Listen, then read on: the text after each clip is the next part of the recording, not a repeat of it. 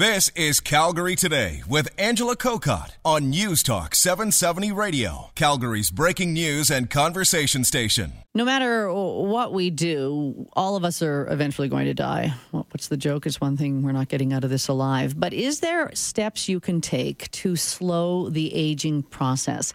Dr. Rhonda Low, family physician, Copeman Healthcare Center in Vancouver, joins us today.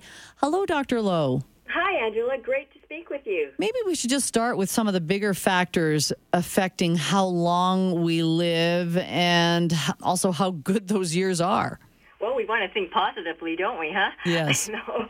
Well, you know, many people really tend to think that it's it's all up in the air and it's beyond them because they believe that well it's in my genes or my genetics so if my grandparents lived a long life or a shorter life well that's my fate but we now know that genetics only makes up a very small portion of how long you're going to live, right down only about 10 to 15 percent. And then we know that being proactive about your health care. If, if you get good health care, you live in a country or an environment where there's good health care, well, that's about 10 more percent that it can impact your longevity. But the vast majority is all due to your lifestyle and where you live. So, for example, if, you know, here in Western Canada, you know, we have a chance to get outdoors. It's rel- it's safe. We can exercise. We can go out with our family, play with our friends. Everything is great that way. But, you know, there are other parts in the world where people fear for their safety or it's not safe for them to go outside. Overall, 80% of our lifestyle and what you do and how you choose to live your life and your environment are things that you can impact. And if you do the right things, and I know they sound like motherhood statements, your chances are you'll live a decade longer. So that whole idea of lifestyle and being proactive, why can't we just deal with things as they appear or as, you know, we're we're struck with some kind of condition? And that's really human nature, isn't it? To all of a sudden be occupied with things. But you know, we do want to think a little farther ahead. For example, we know now from new research that our lifestyle choices can prevent two-thirds of cancers if we do it well. So we actually do have a choice, preventing two-thirds of cancers by how we choose to live our life. So if we were just going to do a few quick statements of how you can be more proactive, live a healthier life, the first thing I would say is know your family history. So here you are sitting around at Christmas or, you know, parents don't necessarily want to talk about their health, but be active and ask your folks, hey, what did grandma pass away from? You know, what's going on with Aunt Mary? Um, you know, what runs in our family? And I know that while parents might not be forthcoming, um, by asking, I find that many parents are okay to speak about that. And if you know that diabetes runs in your family or heart disease or high blood pressure, that helps you then be able to assess your own personal risk factors. And you're never too young to ask those questions. So starting to ask when you're in 20s and your 30s.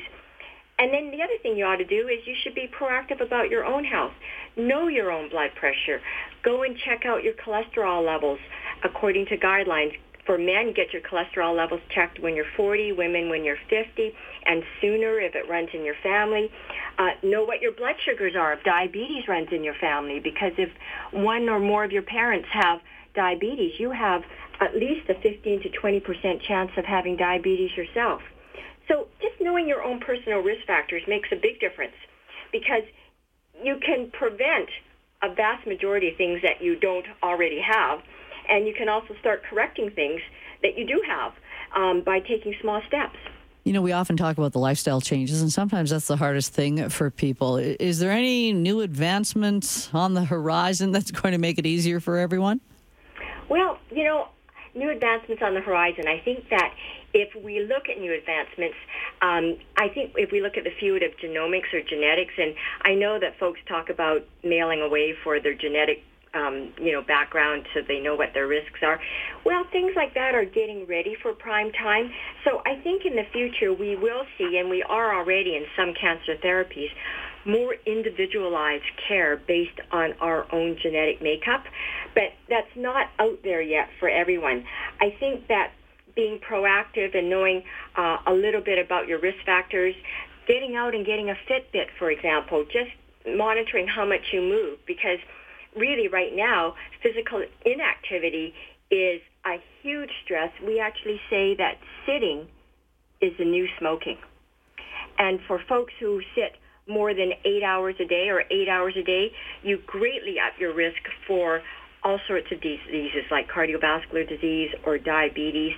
And yes, going to the gym might help offset some of those risks, but we know that if you can now be active for at least an hour a day, uh, 75 minutes a day, an hour and 15 minutes, that might help offset some of the risks of sitting for eight hours. Dr. Low, Dr. Low, all good information, just out of time, but we appreciate your time.